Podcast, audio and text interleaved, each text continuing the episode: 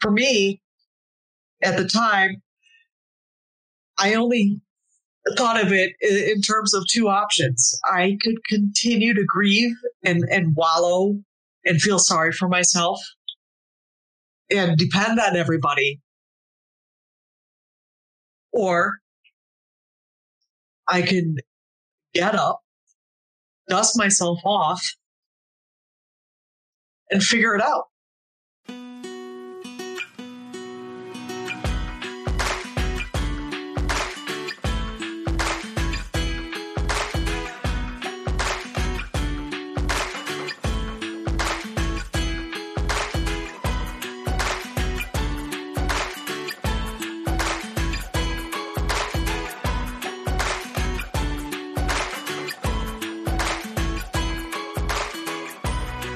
Welcome to That's a Hard No, the podcast about saying no and setting boundaries. To help you become the authentic and empowered you that this world needs. I'm Heather Drago. And I'm Sarah Saunders. For those of you returning, welcome back. We're humbled and happy you've decided to continue on this journey with us. For those of you who are new, welcome and thanks for joining us. We're excited to have you here. Feel free to jump in with this episode, but be sure to go back and listen to our first episode to learn why we're here. Quick reminder while Sarah is a licensed professional clinical counselor, this podcast is in no way a replacement for one on one therapy with a mental health professional. If you are struggling with mental health issues, we welcome you on this journey, but also invite you to seek out professional help. Go to this episode's page on our website and click the link to find a therapist near you. With that said, let's get started. Before I introduce today's guest, I want to lead you through a little thought experiment. Close your eyes. Now, imagine that it's just an ordinary Tuesday and you're about to wake up. But when you open your eyes, you realize you're completely blind. Like out of the blue, no warning, all you see is darkness. What would you do? How would you feel? How would you rebuild your life in spite of your new reality? Well, that's exactly what happened to our guest, Jennifer Stringer, back in 2014. When it happened, Jen was a professional graphic designer for almost 25 years. In her early years, she attended Cleveland State University on an art scholarship, and her student work in drawing and printmaking was recognized when she was named an artist to watch by the Cleveland Plain Dealer. Now in her 40s, she was a single working mom, the sole breadwinner of her family, and suddenly her livelihood was gone. It turned out her blindness was caused by a rare reaction to a medication. When it first happened, she lost all of her vision. Since then, about 20% of it has come back, though she's still legally blind and can't see most colors. Now, I know Jen because we go back all the way to high school. we weren't best friends back then. We were friendly classmates in homeroom together for four years, and we both majored in art. So we were both, you know, the art nerds in the art building at LHS a lot of the time. Go Rangers. Um, we connected in 2017 at our high school reunion and have become very close friends since then. And now, now Jennifer's found a way to be creative while supporting herself with a new business that is thriving. The reason I invited her to talk with us today isn't only because she's an extraordinarily strong woman who found a way to overcome adversity, though that alone is inspiring and motivating. It's also because since landing in her new reality, she had to grow as a person and persevere by developing strength and courage she didn't know she had, sometimes setting some pretty painful boundaries in order to protect herself in the process. But I'll let her tell you that story. Please welcome my very dear friend, Jennifer Stringer. Sorry, Jen. I'm Such a sad. It's okay. Hi, Heather. Welcome. Welcome. Now she's going to make fun of me later and I don't know if I think idiot. You're, you're, I'm just trying to, to make it so that I don't cry. yeah. Thank you. So anyway, welcome. I'm so glad you could you could join us. Well, gosh, now I have to grab my tissues. Welcome, Jen. We are so happy to have you here. Thank you. I'm excited. Uh, well, thanks. Um, so, so let's start with the the big event that I mentioned in the intro, the day you woke up blind. Can you can you walk us through what happened? Oh my gosh. Um, yeah, it was uh, it was 2014. Um, the day before, I was uh, driving around carpooling. My son was in a basketball tournament. Uh, I was screaming my head off at, at a championship game uh, went to bed and, and literally woke up see.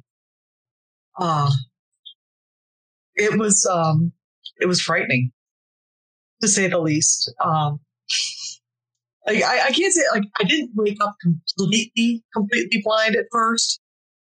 I woke up and uh, I went downstairs to make my coffee like I normally would, and then uh, I was looking out the back window and I'm like, you know, I, I, am just not, something's wrong. I, am not seeing well. Where are my glasses? And I'm like, oh, there's a pair.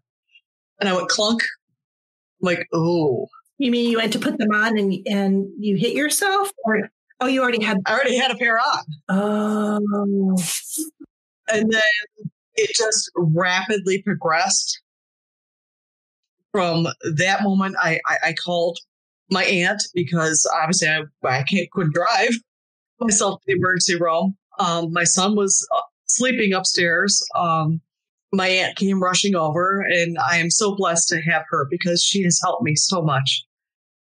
And uh, gradually, as they they were trying to figure out what happened and what was going on, um, my vision went to complete blackness. I saw nothing, and that was in in, in hours. Okay, so that's that's almost even scarier. I I don't know why I thought you woke up and it was black, but like so you start you start out with some vision, then as you realize something was wrong, it started getting worse and worse, moment by moment. Yeah, oh, I, I started off and my vision was definitely off, but you know when you wake up, you're not really thinking, and I automatically put my put glasses on. But when I got downstairs, I'm like, oh, I must not have put them on because I, you know, I was already blind to begin with. Jokingly, yeah, not really, but yeah. Um, but when I went to go put the, the second pair of glasses on the glasses I was already wearing, I was like, oh, oh no, gosh. this isn't good. Uh, yeah. And then, like I said, it just rapidly progressed um, from that point uh, to where I, I literally, I couldn't see my hand in front of my face. Yeah. It was scary. Can I just ask, like, what thoughts were going through your head in those moments? Uh, how am I going to feed my son? What am I going to do? What is happening to me? You and I have talked it. Yeah, you said you, you thought you were having a stroke or something. Yeah, well, I didn't. I didn't know. I mean, I didn't really think that I had a stroke. Um, because usually you hear about stroke um, victims and they have some sort of paralysis or some sort of numbness on one side of their body or their other. I was completely 100% mobile. I just couldn't see. Um, I was also really confused. Mm. And as it progressed, the more it progressed, the more confused I got. I knew I was in real trouble when I was in the emergency room and they came in and asked me who the president was. And I didn't know. Mm. I looked at my aunt and I'm like, oh, this isn't good, is it? yeah. And that, that uh, began my nine day journey in the neuro ICU. And I had every test imaginable. I think I had six or seven MRIs Yikes. of my head. Wow. Um, two spinal taps. Uh, the thing where they scope for the heart thing, one of those. I think I mean, pretty much every test you can think of, I had. Um, and I was there for for nine days. And when they they released me, um, I got home and they didn't provide me any care for when I got home. Wow! Right. So now what? Um, I was sent home. uh, thank God I have a had a lot of really good good friends um, that came over. They made sure my my home was safe for me. Um, I had uh, friends that they started a, meal plan. Uh, they banded uh, all my friends together because I couldn't cook. I couldn't see what I was doing. Um, plus, I, I still had my my son who was 13 at the time. Uh, he had to grow up really fast because I there were a lot of things I couldn't do. Um, but my friends really came through for me. Uh, they barricaded the basement steps because they were afraid that that I would forget where they are and just step and fall down them. um, it was it was very hard. I remember you telling me people put like super bright light bulbs up in your house and they did fix your shower your shower door and yeah shower door. They put a grab bar. Taught your son how to do laundry. yeah, 13 years old, crash course. Here, by the way, you're doing the laundry for the whole family because mom can. I just cannot wrap my head around, Jennifer, the fact that you went through this nine days of literally your world being flipped upside down. And then they sent you home and just said, okay, like go live this new life of not being able to see. Like, as a mental health professional, I am like, I just, I can't even, the, no like recommendations to seek therapy to, you know, go through, process this trauma and, you know, support that you need. Like, wow. There was, yeah, there was, there was absolutely, um, no counseling offered to me. Um, right when I got out. Um, a lot of the, the, services and the things that, that I found, I found from family members researching and looking stuff up. My dad really uh, looked up a lot of stuff. Um, training with with my cane that I received later, I had to find that myself. Um, there wasn't any like one touch point for person that would help me navigate all these things. Like, keep in mind, I'm blind. I can't right. go on a computer and look stuff up. I can't look at my phone to find phone numbers for these places. Um, I had to have, I had to go get a new phone. I couldn't use my Android phone. I couldn't call people. I had to go and get an iPhone because it had that, at the time, it had that center button that I could press by touch to call people and tell tell Siri to call people. Um, and a lot actually funny part about that when we were setting that that phone up, uh, my brother was helping me, and my dad had two numbers at the time, so we programmed in you know his two numbers, and we went to test me calling for the first time, and I said call dad, and Siri came back on. She said, I'm sorry, I don't know who your father is.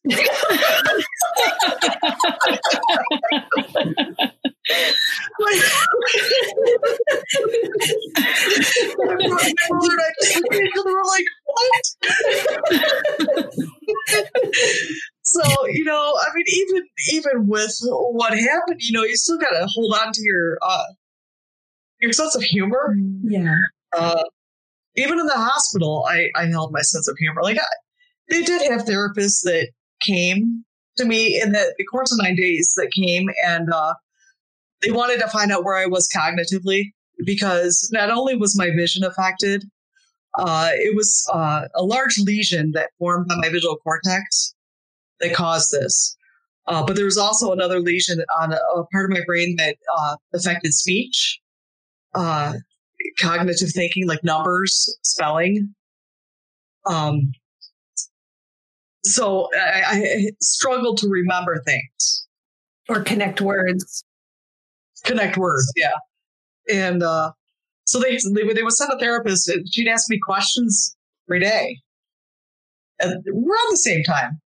But I couldn't figure out why the the staff, hospital staff, the nurses, the the aides, they would all congregate right outside my room. And I finally asked them, I said, Well, why why are you always right outside my room when the therapist comes. And they said, Well, Jennifer, because it's entertaining. We never know how you're going to answer her question. Yeah, alert. She's a smartass. I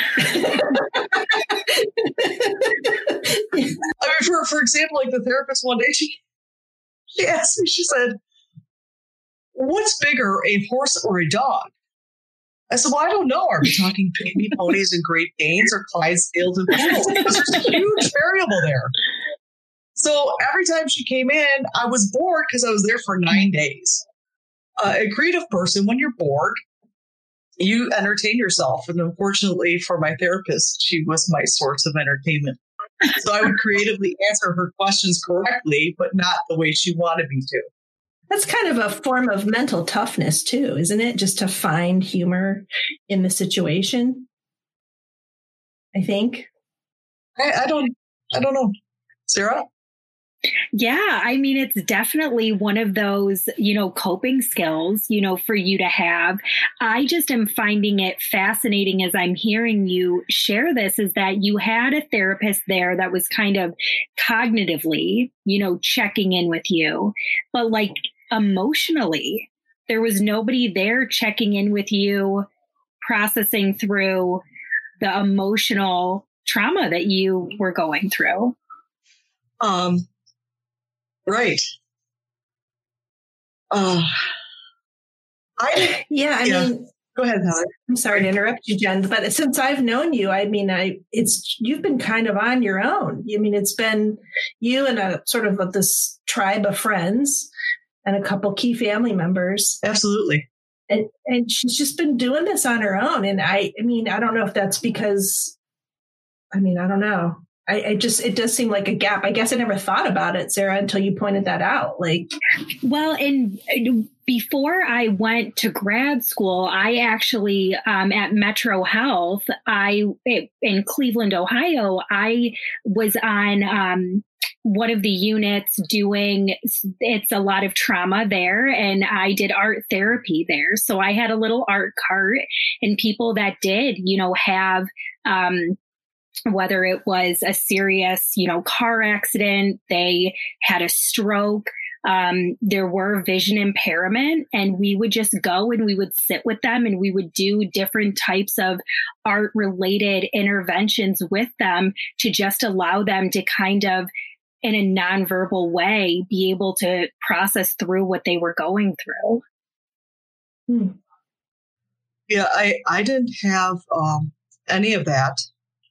Uh, actually, when I was in the uh, neuro ICU, they didn't even. I, I don't. I can't say they they'd never had anyone that just suddenly lost their vision, and they couldn't have. I mean, it's a hospital. But even the meals, they would give me a paper menu, and I'm like, I can't read this. So finally, the the I can't remember his name, but he was uh, with the dietary department, but he was just delivering the trays. And he sat down and he said, um, he announced what it was, and whatever it was, it's like I wrinkled my nose or whatever to it. And he goes, Are they helping you pick out what you want to eat? And I'm like, No. He said, Because I noticed that your menu that we drop off is never filled out. And I said, well, to be honest, I'm blind and I didn't even know the piece of paper oh. that being handed was a menu. So he made a point every day uh, when he got to work. He came in early. He came up to my room and filled it out for me. Wow. Read it to me and filled it out. Um, it's just small acts of kindness from even perfect strangers but I really did have a good circle of friends that surrounded me and helped me. And and my son was a, a little trooper as well. Well, not so little. He was bigger than me. He's a big boy. yeah, I think at 13 he was uh, almost uh, 200 pounds, but he was almost six feet tall too. He was a lineman. As you're sharing this, though, I can't help my eyes are just like filling up with tears because it's really making me think about like the things you take for granted in regards to vision. Like you, you know, circling back when you were talking about your Android phone and just the accessibility, but you need your eyes to be able to do these things. Like for that to just be gone, literally, like in the blink of an eye, like I cannot even imagine what that was like for you. Yeah. I um also had to memorize my clothes mm. by touch. Uh, colors were the hardest thing for me. Uh, sometimes I, I uh, was wearing some pretty creative things, uh, and my brother made sure to poke fun at that. Uh, he'd pick me up and he'd say, "Nice purple shirt and green pants." And I'd say, nice try, jerk. I don't own a pair of green pants. My my family, you gotta understand, we are they're at, as sarcastic as I am. Can I tell her the the story with your aunt uh, taking you to it's the best makes me laugh oh. so yeah.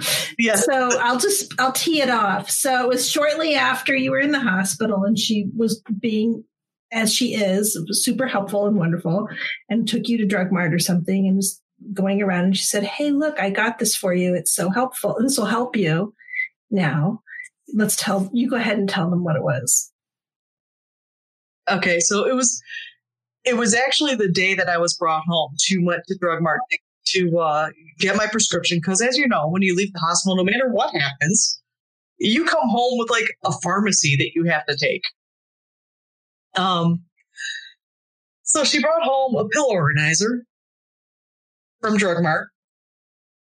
And she said, Well, you can't see right now. So I made sure I picked one out with the bumps on it so you would know what day it, they were. I said, Yeah, Aunt Barb. Because poof, I'm blind, so I instantly know how to read Braille.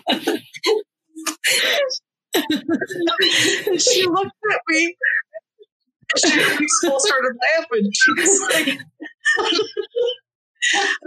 Mother, the next day, she took me grocery shopping because I couldn't grocery shop either. I I needed someone to help me because I couldn't. There's no way I could. I can't see anything on the shelf. So I said, I, I need paper towels because I was spilling. I was knocking a lot of stuff over. I needed, you know, paper towels. She's like, well, do you want the white ones or the ones with the flowers on them? And I just, I kind of looked at her and she looked at me. She goes, starts laughing. She goes, does it really matter? I'm like, no. so it wasn't just you that had to adjust. Everyone around you had to adjust to the idea. Yeah, yeah. Everyone did. Yeah, yeah. Uh, I think the hardest, hardest one that had to adjust around me was my son. Um, we used to do a lot of things together. Um, we used to do movie night. Uh, I would, we'd go to a movie, uh, once a month and do the whole thing, the popcorn, the candy, everything. That was uh, our date night. Couldn't do that anymore. But we also, like every weekend, we would have like a movie night. I would get videos. Well, I couldn't drive to go get the videos anymore because then it, the Redbox was pop- popular. Um, I couldn't do that. Uh, so I also couldn't watch them with my son. Uh, he had to learn how to do the laundry, as I said earlier, but he also had to learn how to cook. Had to help me because he had to be my eyes. I, I, I couldn't, um, a lot of things with cooking you have to be able to see, like uh, cooking bacon. if you can't see, that's still hard for me. I still can't cook bacon. It's either burnt or not done enough. Yeah. It's just a given in my house.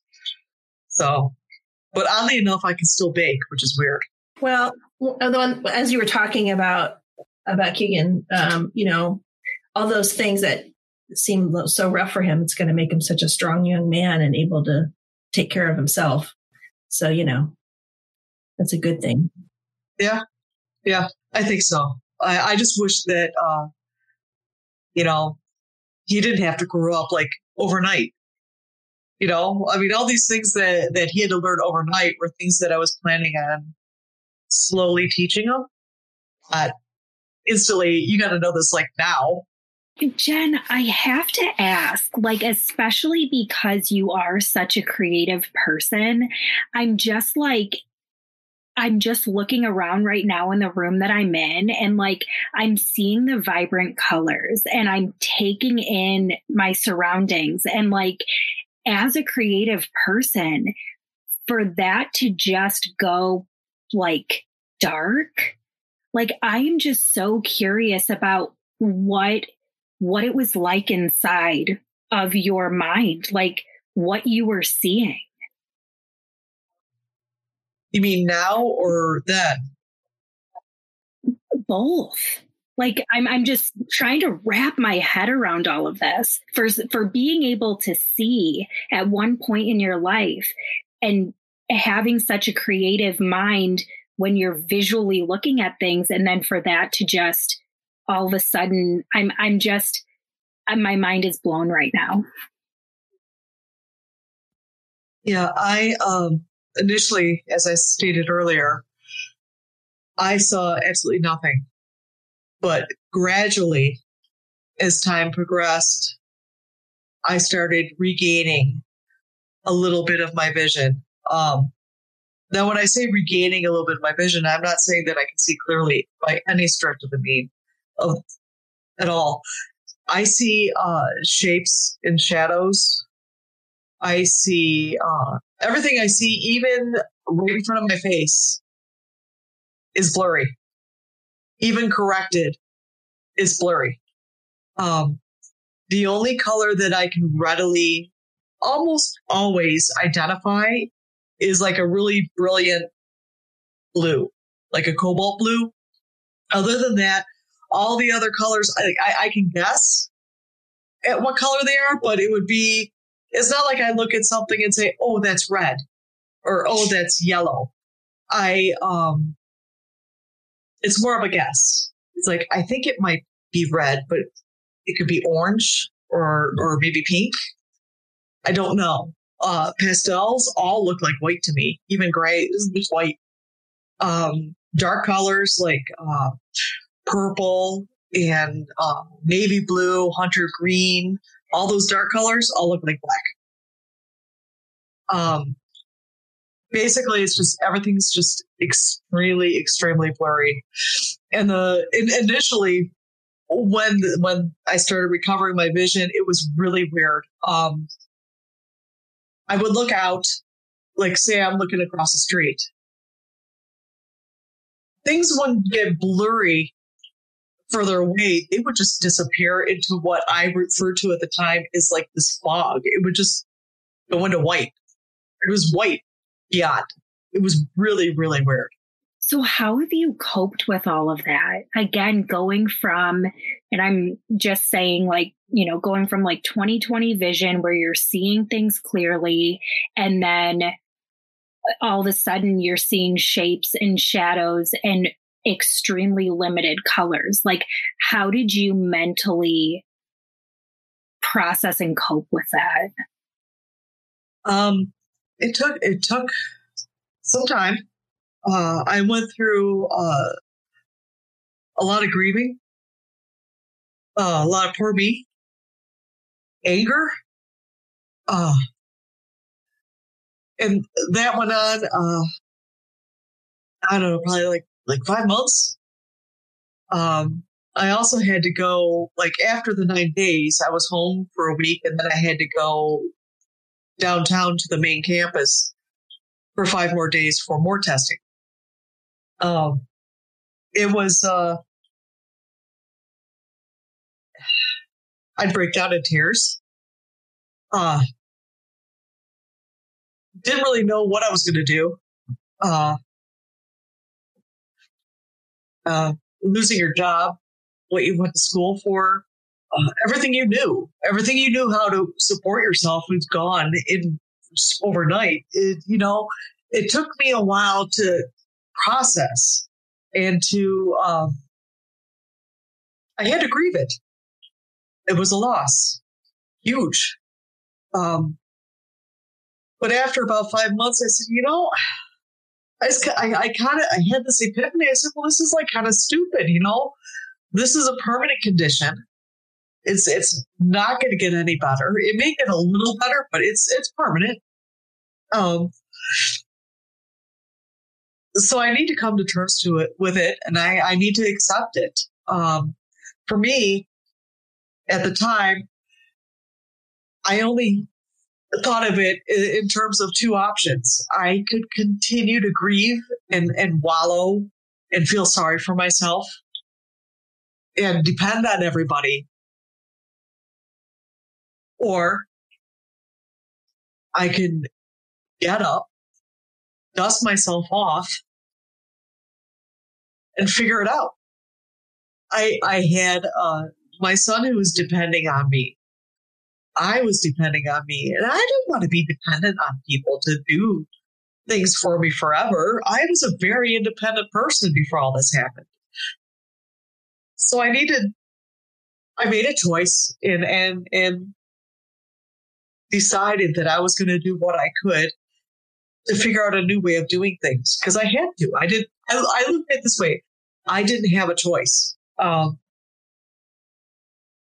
laying around and doing nothing and and oh this is my life now and just laying there mm. just for me was not an option so what i'm hearing you say is that you know life handed me this not at all what i pictured but here i am and i made the decision that i wanted to continue living I knew that this was going to be my new normal and I needed to pull up my bootstraps and figure out how can I live the best version of me with this new condition. Absolutely. That's exactly how I felt. And listeners, like, I wish that you could see what I'm seeing because I am looking at two extremely brave and resilient women in front of me. And Heather, I'm curious as Jennifer. well, and as Jennifer's sharing, because I haven't been through what you guys have been through. And and to you guys it might be, and I'm air quoting like you're normal, but it is so inspiring. And I'm curious, Heather, for you, as Jennifer was sharing, like she had to go into another appointment and she had to get more tests done. Like when you were going through your cancer journey, could you relate to what she was saying in regards to I had to, I didn't know what was going to happen. I had to go and get more tests done. Um, yeah, I mean, it, you know that that old quote that I bring up all the time when you're going through hell, keep going. It was it was I made a choice, you know, early on that I was just going to do what I had to do to get through it. Um, and you just, yeah, you have your moments when you crumble a little bit, but you know that crumbling for very long doesn't get you anywhere. So you know you just have to keep going. And, and, you know, I kind of surround myself with strong people, Jen being one of them. And she's one of the first people I, I told that I had cancer and she was supporting me the whole way. So, you know, you find your supports where you can and you, and you keep going. And, you know, I didn't, I wasn't close with Jen then. I didn't really know her that well. We hadn't reconnected at that. And so I'm just grateful she had people in her life, uh, you know, her aunt in particular, her dad, her brother to really help her um, some very good friends of ours. Um, you know, I think, you know, we haven't gotten to this next part of the story, which I love, um, in, in that she used her creativity to kind of refine herself. And, and that's part of what I love about this story. She found strength in kind of going inward and, and finding that creative juice again.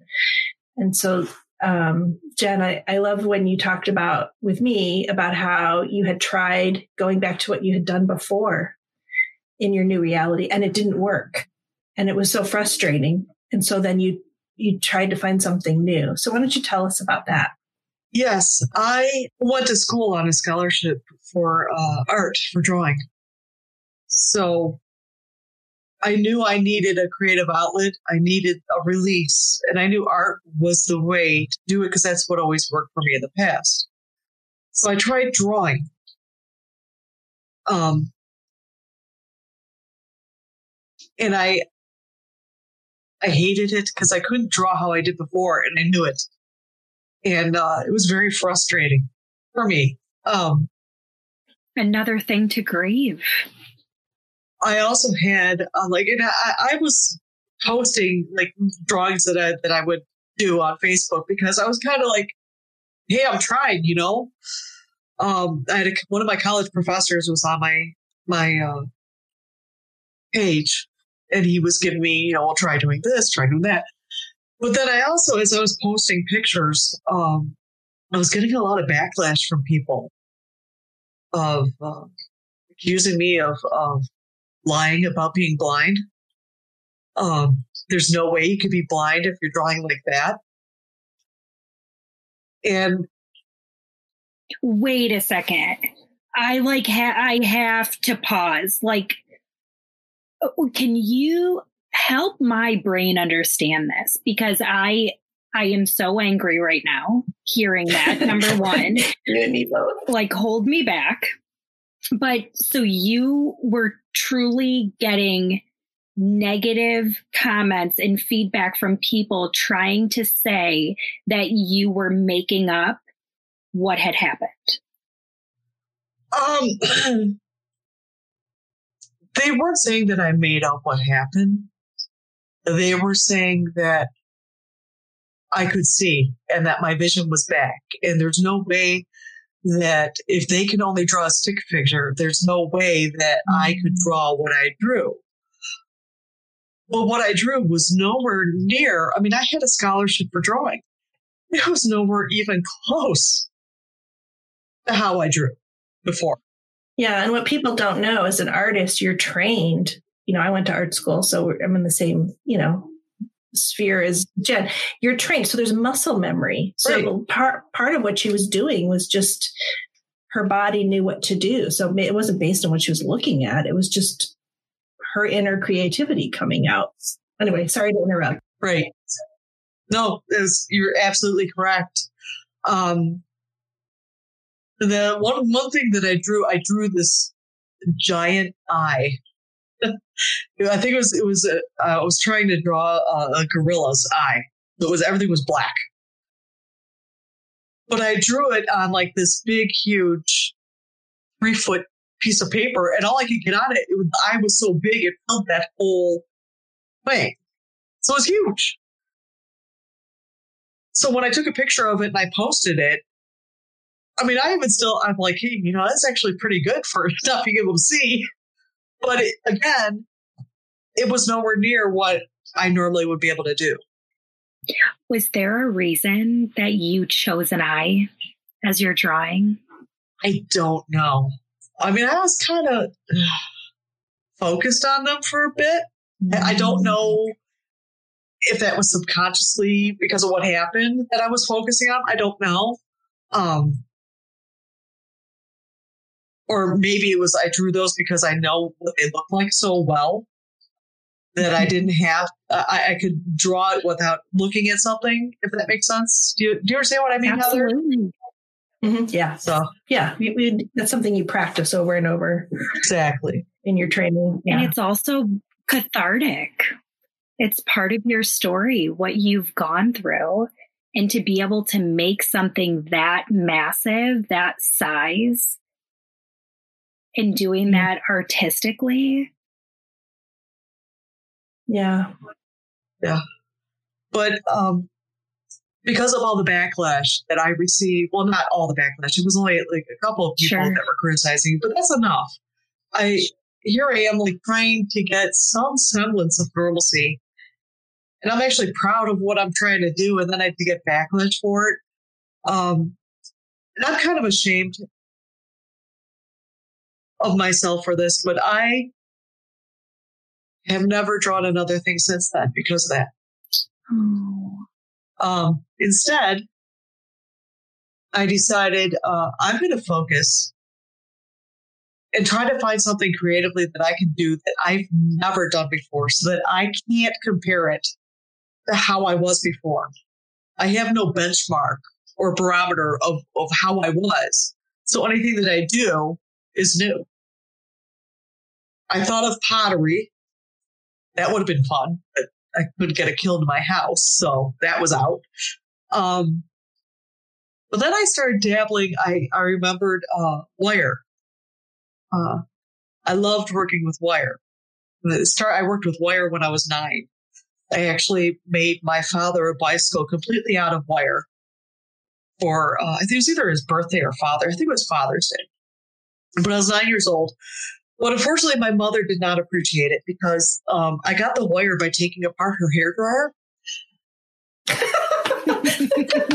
I did not know yeah. that. she she was not happy. But um, I still have. Don't try this at home. you know, if kids don't do this, your mom will be mad if, if you dismantle her hair dryer like I did. But um, it rekindled. I, I just I don't know what it is. It's like a tactile sense. It's the way the wire feels in my hand. And then I, I had a jar of beach glass and I just sat on my porch. It was summer at this point, And, um, I sat on my porch for hours and just played with the wire and the beach glass and just wrapping it. And I spent the whole summer doing that. Uh, eventually I ended up with like a hundred necklaces, pendants.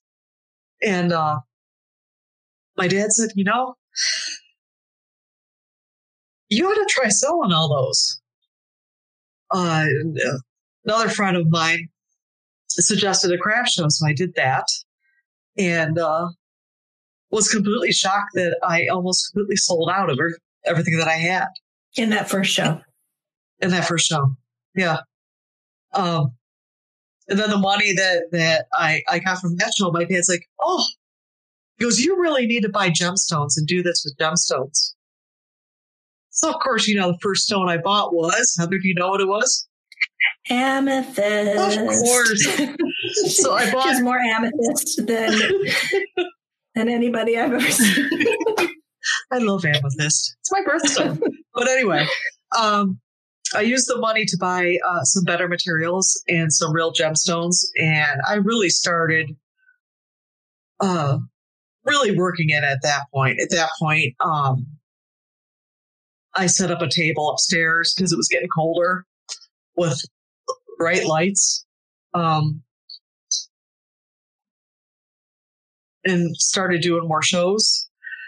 Uh, what really was a turning point for me was, like I said earlier, services. There wasn't one uh, center point of services someone to say, "You this is eligible for you," or "Here, go here. They'll help you with this."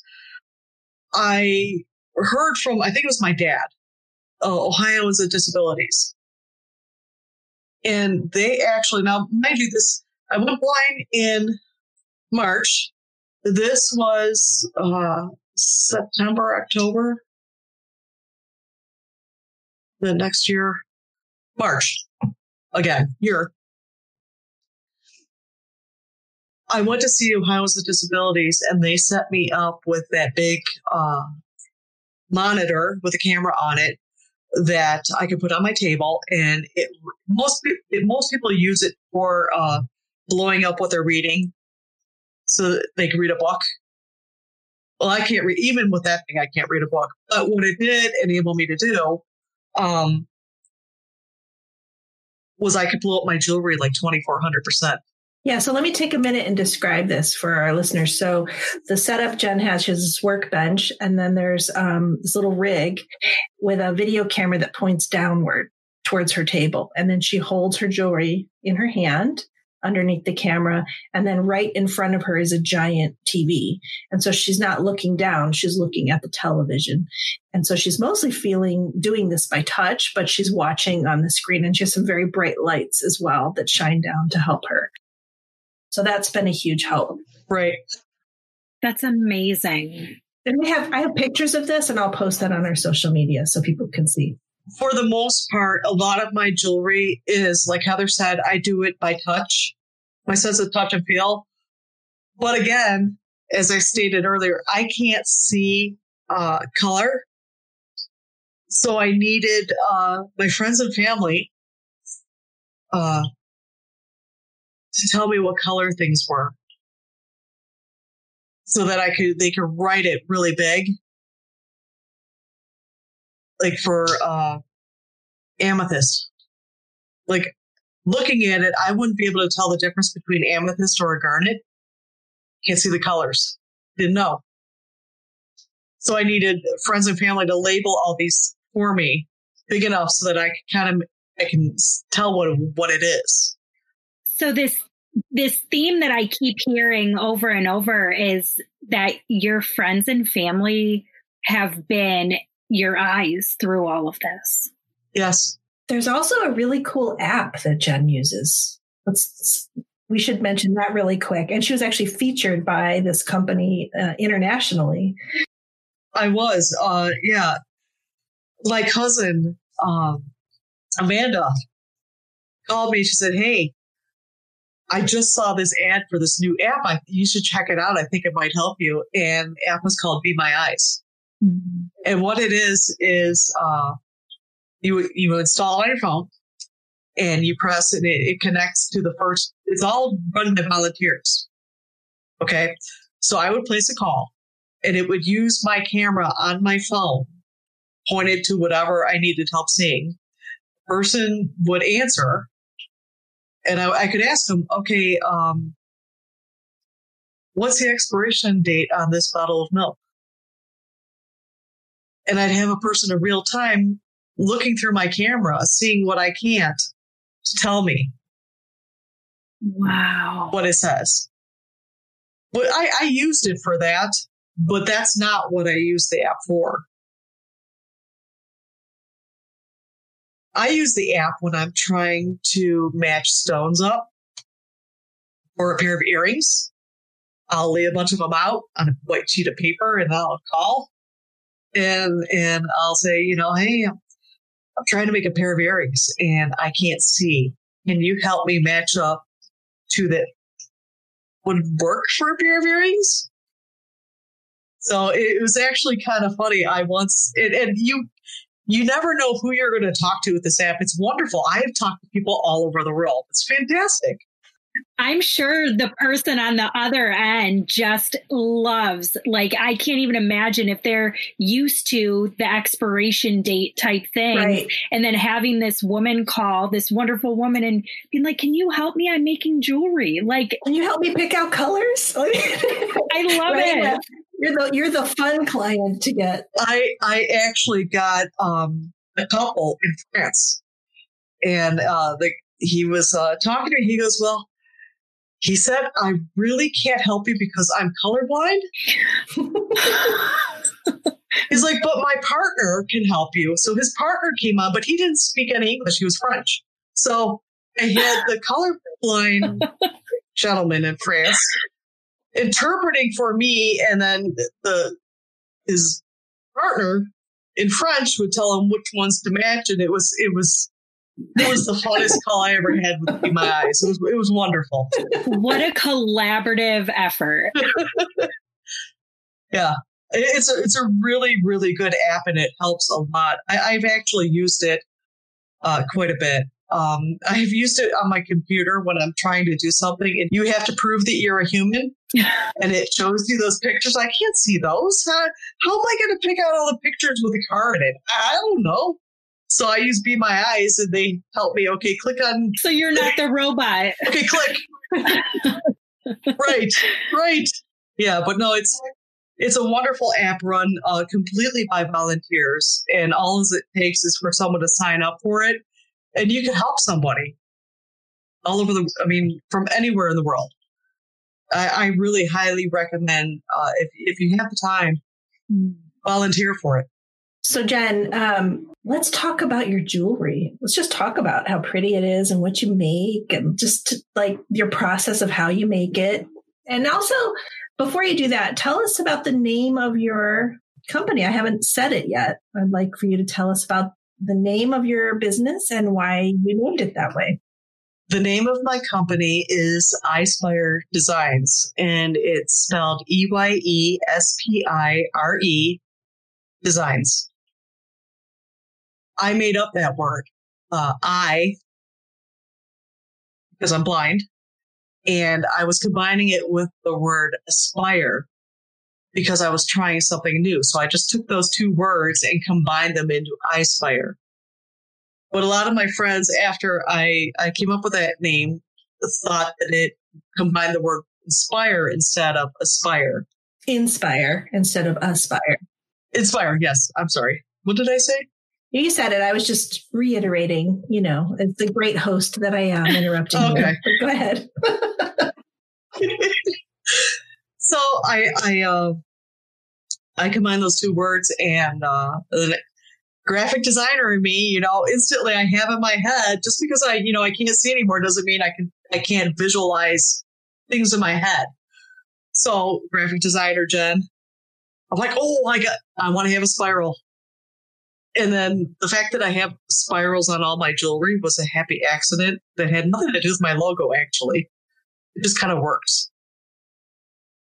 Yeah, my the the, the spiral and and the, the just the word Eyespire Designs took me about seven to eight hours to create that logo. When it in reality it should have only taken me five minutes. But the most frustrating part for me was getting. I knew I wanted it to be purple. Mm. I couldn't see purple on the screen, but I was bound and determined to do it myself. So I, because I was a graphic artist, uh, did a blend of uh, percentages of CMYK to get to that color. And then I had to like, you know, take a picture of that with my phone and say, ask people, is this purple? It's like that commercial. Is it purple or is it purple? Pretty much. Yeah. Well, yeah, as as far as uh, creating my jewelry, uh, what's your process? Uh, my process is uh, I get inspired by stone. I love all different kinds of uh, gemstones. Where did that come from? As a little girl, uh, my grandparents had a house of Vermilion right on on the lake, and I would spend summers out there. And when the rocks are in the water and they're all wet, you see all those colors. And the artist in me was just, even at that age, I was very artistic and I was just fascinated by all the colors of the stones. So I would uh, collect them. And I, I, believe that that's when my love of uh, rocks began. Uh, now gemstones. I love that. But I, am just, yeah, I, I'm just fascinated by them. So each time that you pick these gemstones, like there's, it sounds like there's a lot more that goes into it than just picking a color. Like there's a feeling behind it. What is that feeling that you get as you're picking these stones? In the beginning, it was, I, I would, uh, pick stones that I thought were pretty in my head. Like I would have people describe them to me. I'm like, oh, that sounds pretty.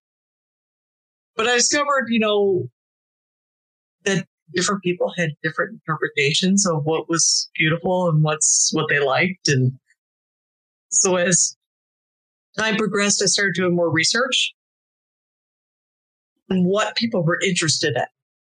What stones were people gravitating towards? What in I had no idea that people bought crystals and stones because of uh, healing properties. I had no, at this point, I had, so I started learning all about that, which fascinates me. So now a lot of the stones that, that I pick and purchase are number one, because people uh, have a vast interest in them. And number two, they uh, have healing properties. Um, and they're beautiful. So this just gives me a whole new perspective because, and listeners, I'm getting a little bit ahead of myself, but um, the Etsy shop that you have, I was, when I found out we were talking to you, I immediately went and looked at your jewelry. And now this just gives me such a new perspective that there are so many different thoughts and feelings and research and collaborative effort from all of these other entities to create that one piece of jewelry. Like, that's amazing. Yeah, I, d- I discovered early on in this process that my son is not the best person to ask about color. Because I, I, I, I held up something and I said, Well, what color is this? And he says, Green. I said, Well, what color of green? He said, Mom, it's just green. I said, Well, no. There's all these different shades of green. He goes, Mom, it's just green. She actually so, told me that story yeah. uh, at our reunion, and I was laughing really hard. And then, because I can relate, because you know, I would paint something, and my husband would say, "Well, it's very red."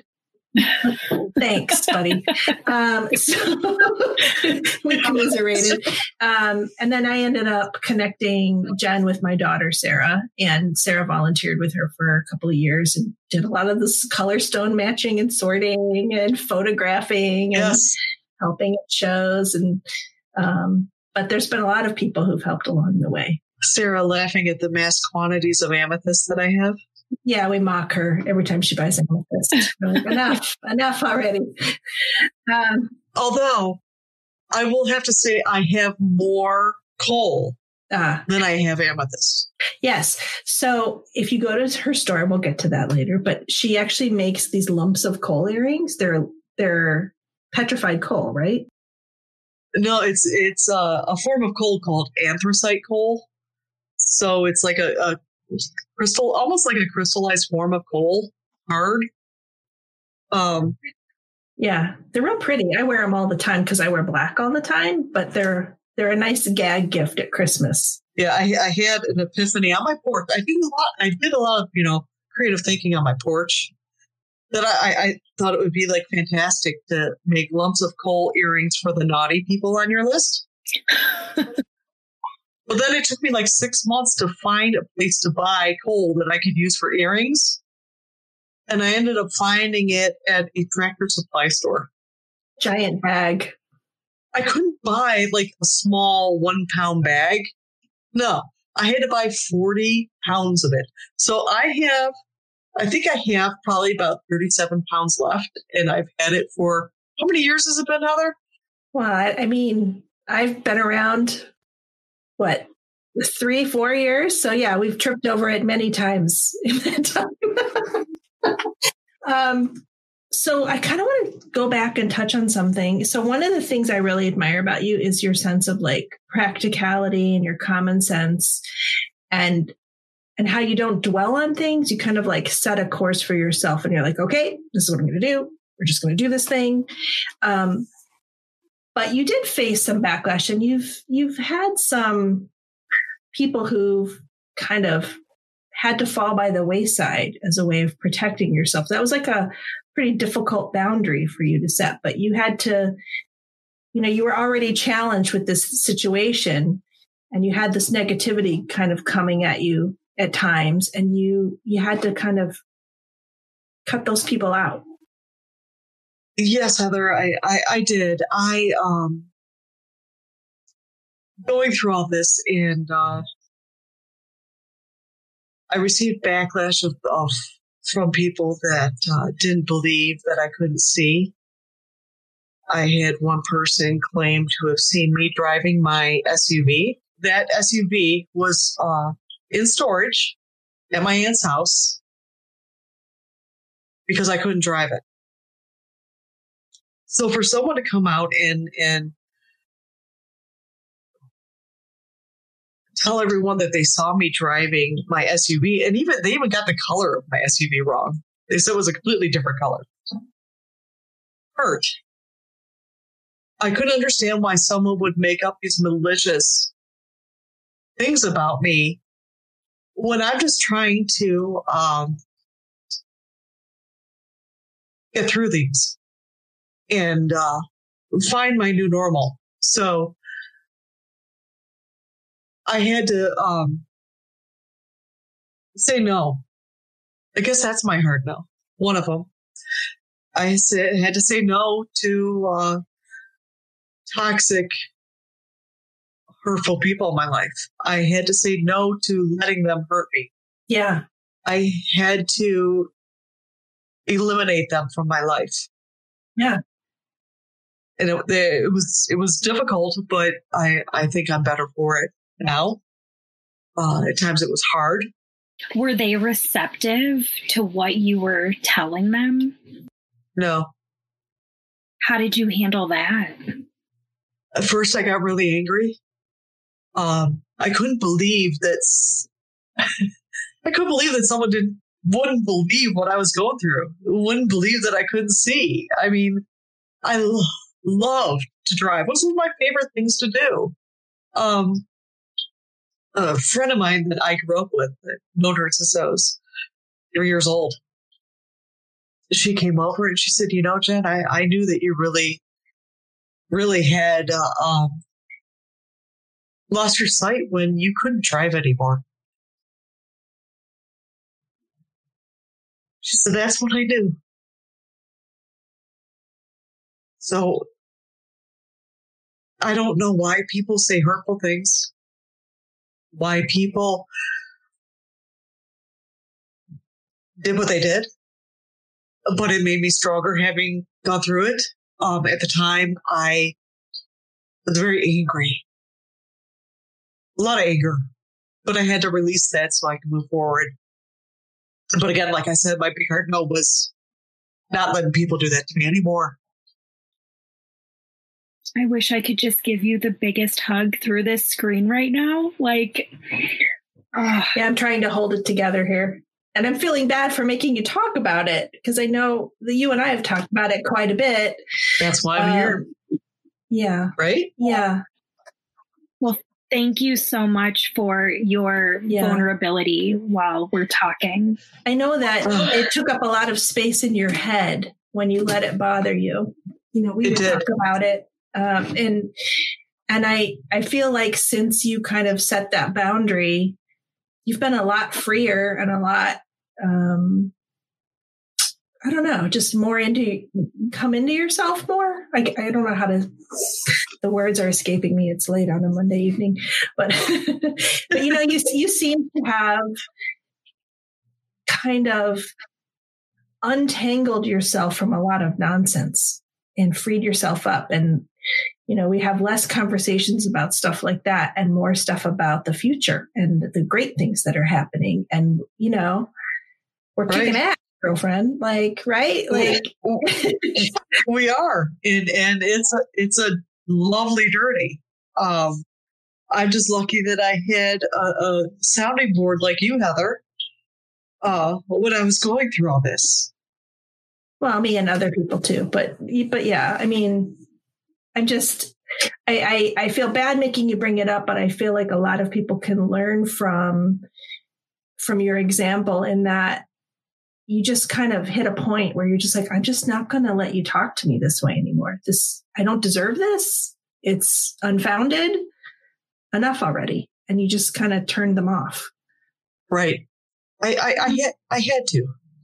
And so often I, I talk to clients with this. And then also, I mean, just everyday people that I have interactions with. It's like, and I've expressed this before in some of, um, you know, my stories that I've done, but it's like that invisible load and this idea that there are people and there are relationships in our life that they weigh us down. And so when we're able to say that hard no it is difficult, but it's also empowering and it allows us to drop that load. And then we feel so much lighter and we're able to go with like a new sense of freedom moving forward. Absolutely. Um, I didn't think of it like like that when it was happening. Absolutely. Sure. Um, but now that I look back on it, I, I, what a negative drain that was on me.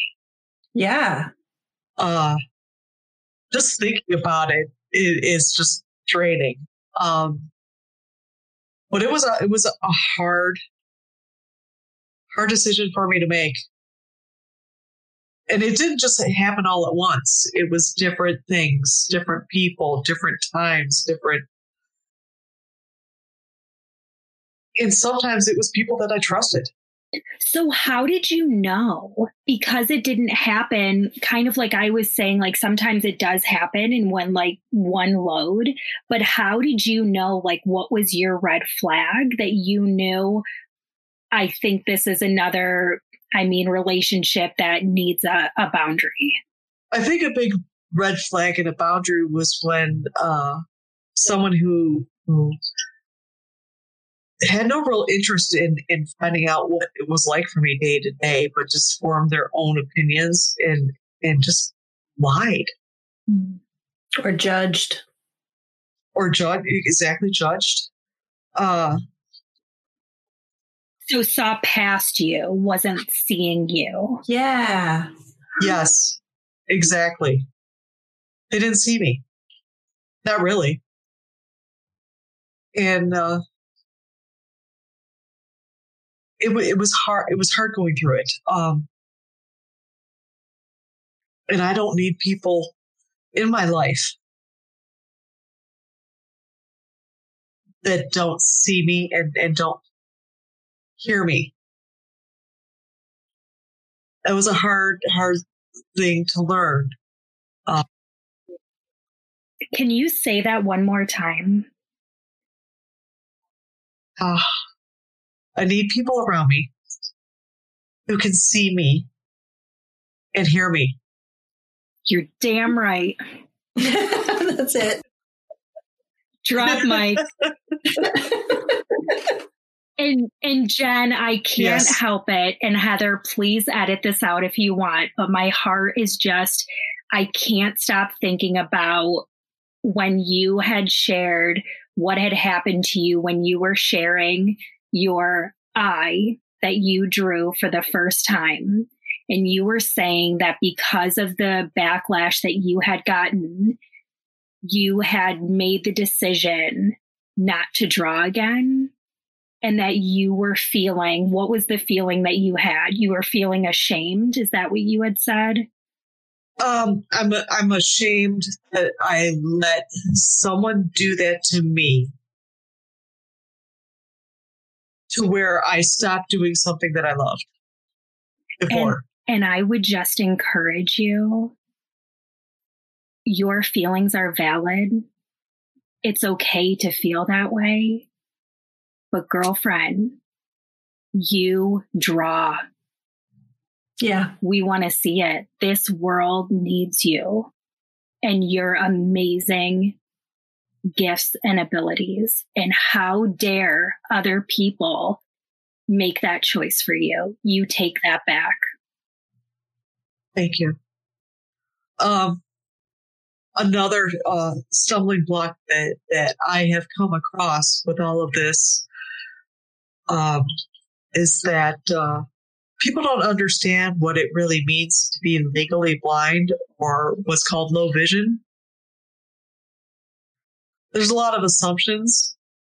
Uh, people think that that means that you see absolutely nothing. And that if, if you can see something, then therefore you're not blind. Uh, I think Heather, Heather described it really beautifully to me once. Do you remember how you described it, Heather? Yeah. So I described so I have very poor vision myself. I'm not legally blind, but it's, you know, new pair of glasses cost $700. It's, it's, it's a hot mess up in these eyes. So, you know, if I were to take my glasses off, I mean, this is, I would not be able to function this way, but this is the best her vision could be corrected. And, you know, if I, if I could not have these glasses, I would not be able to drive. I would not be able to do my job. Um, it's so her her best corrected vision is equal to my worst vision. And if you just think of that, it, anyone who ha, you know wears contacts or glasses, just think about that. Like, would you be able to drive your car without your contacts or glasses? Would you be able to pick out groceries in the store and read the labels? It's tough. Um, Yeah. And and Jen, I'm wondering because I've never had contacts, I've never had glasses. And so this is something that this is very new for me. And I'm wondering, as someone who is legally blind, can you share like what you want other people to know? Like, as someone that doesn't, isn't educated on this, what would be helpful for me to know? Not everyone who is blind has uh, an issue with their eyes. Uh, there's nothing wrong with my eyes. So uh, I hear a lot of people, well, you don't look blind. Um, I also get people, well, you look right at me when you're talking to me. Um, and the reason why I look right at people when, when I'm talking to you is, first of all, it's polite. yes. Uh, secondly, I lost my vision in my 40s. Like, if I don't know where your eyes are on your head as an artist, I wasn't a very good artist. so I basically generally know where on your head to look to find your eyes. Like when I look at someone's face, it's all it's it's blur. I can kind of make out where your eyes are, but I don't recognize people. If I go into a crowded room, I kind of panic a little because I don't recognize anybody. Um, even some of my family members, like I, I have to, I have to ask people who they are at the reunion when I ran into Heather. You want to tell them what happened, Heather? How that what? Um, yeah, you you didn't know who I was at first, and I wasn't sure exactly what was going on with you, and um, so I kind of learned when we spoke, like what was what was happening. Do you want to elaborate more? Yeah, we drank a lot that night, so I don't know how yeah, much you want to, me to uh, say. the truth comes out. I'm hesitating here. that was a fun night. But anyway, um, no, I yeah. uh, here I am at at a reunion, and I, I, think we. How many people do you think were there? It's like over a hundred. Oh, yeah, it was like in a bar. I mean, it was. I was kind of upset because I. It was at a bar and it was very loud, so no one could really hear each other. It was dark, and she was sort of. It was dark, and she was standing there by herself. Yeah, and I had to walk. I walked up to her and I had to say hi.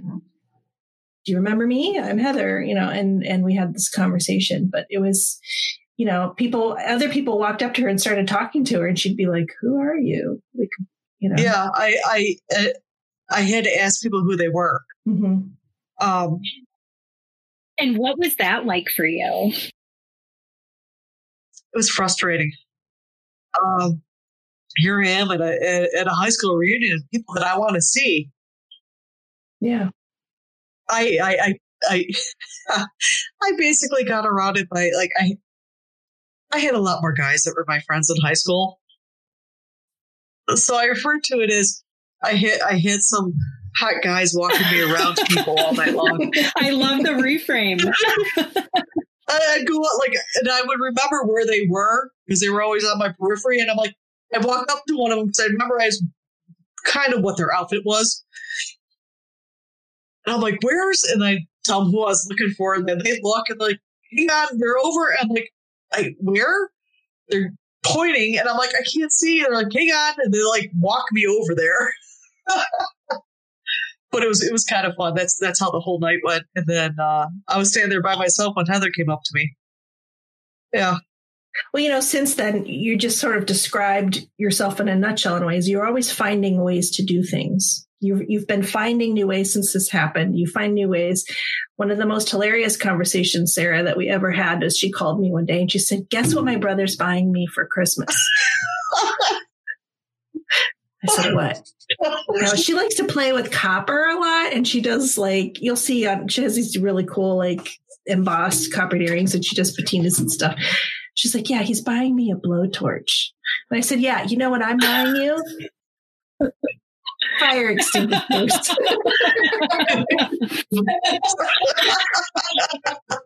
she doesn't let it get her down. You know, she's she's like, yeah, I'm going to use acid and blowtorches. I'm going to, you know, she's just she finds a way.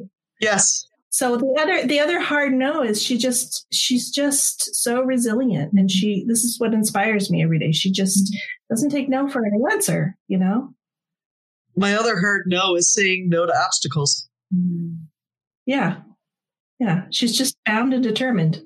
Yeah. Uh you just gotta figure out new ways. Like I used to be an avid uh Mhm. reader. I used to love reading books. Can't even today I can't read a book. I can't pick it up. It, would- it would it would take me just to read one page probably all day. Um so I discovered audiobooks and that's how I I connect with my books now. One of my favorite books is Everything is Figure Outable by um, Marie Forleo. I'm not sure if you've heard it, but like Mm-mm. so often, and I love what I'm hearing you say, Jennifer, because you're so innovative and you're kind of like, I'm going to keep doing. I'm going to keep dreaming. I'm going to keep doing the things that I want to do. And maybe technically because of this label, quote unquote, that I've been given of being legally blind, maybe that would be a stopping point for some people, but that's not my story. I'm going to figure it out. Exactly. Um, I kind of decided uh, five months after this happened to me when I had that epiphany that I wasn't going to be that person just laying there accepting it. I wasn't going to be that. And I was going to do what I could to strive to find new ways of doing things so that I could live.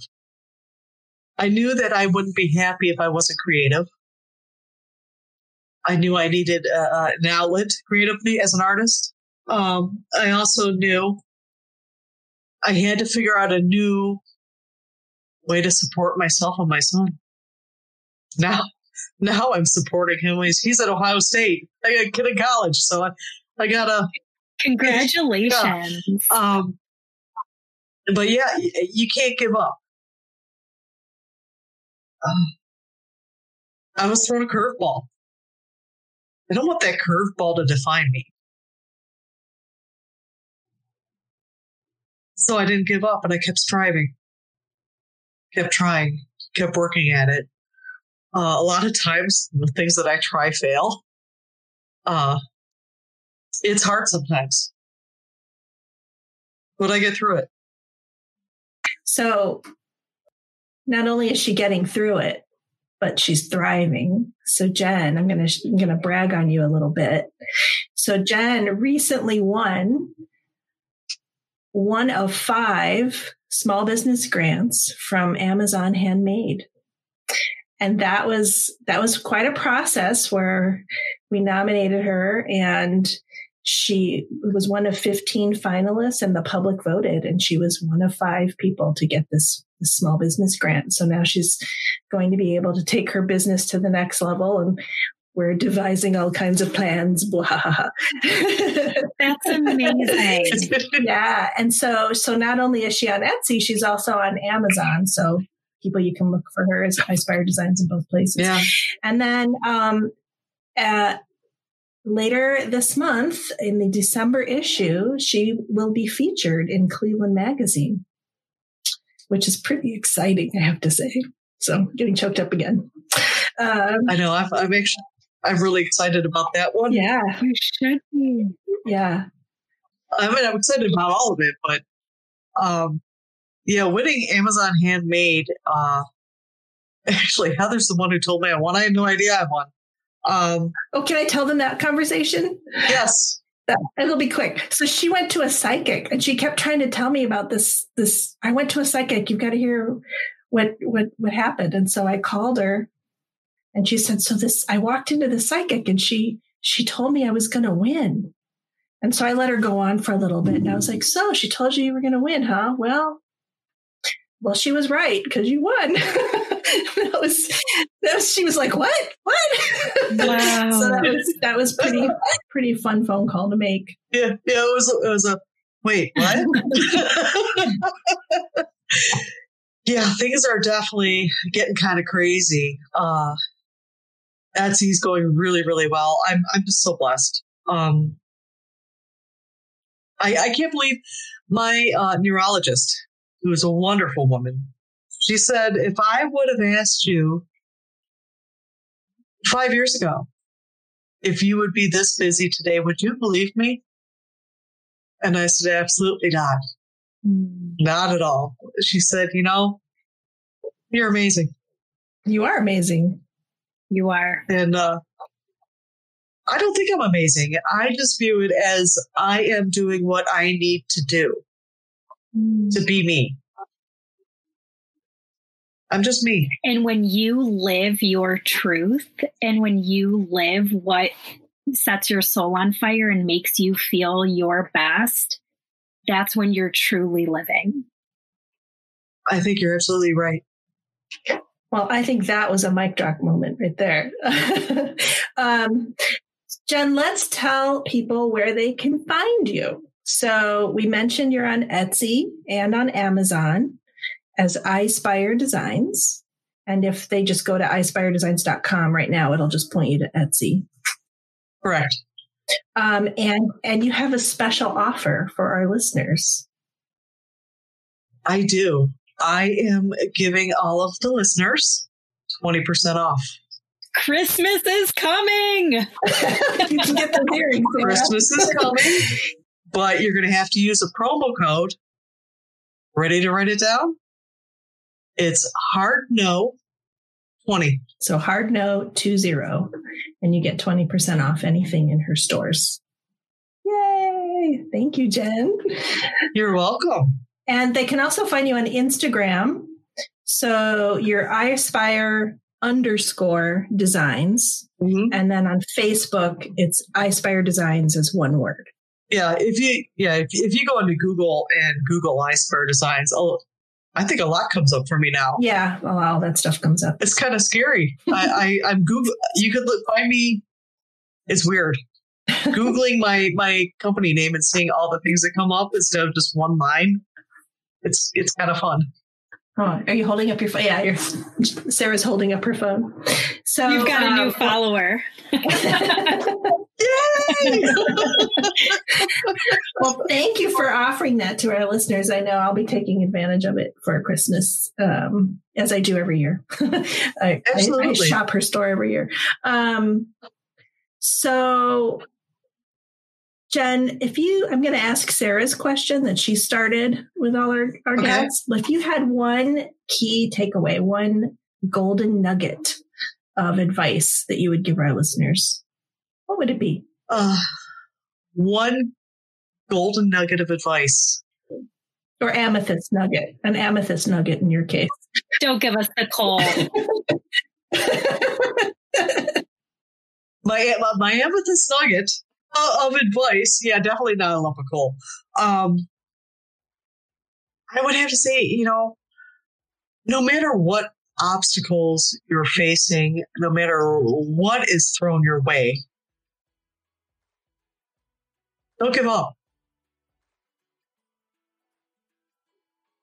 Never stop trying. Never stop uh, finding new ways if there's an obstacle. Because the only limitation that you have is yourself. So don't give up.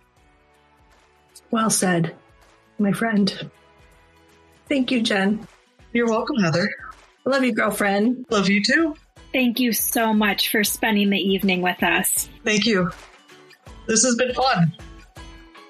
Special thanks to Rihanna Carusis of Collective Reach and the Social Distance Happy Hour podcast, who inspired and challenged us to start this podcast and helped us produce our first episode. Thanks also to our families and friends for all their encouragement and support, and to you, our listeners, for joining us on this adventure. That's a Hard No is a joint production of Clever Girl Marketing and Purposeful Growth and Wellness. Logo design by Angela Giacco of A Pink Sunset. You can find her at apinksunset.com. Music by G.G. Riggs. Until next time, thanks for listening. And remember, saying no isn't just okay. Saying no is the key to living an authentic, fulfilling life. So do it. Find your no, then say it unapologetically. That's a hard no.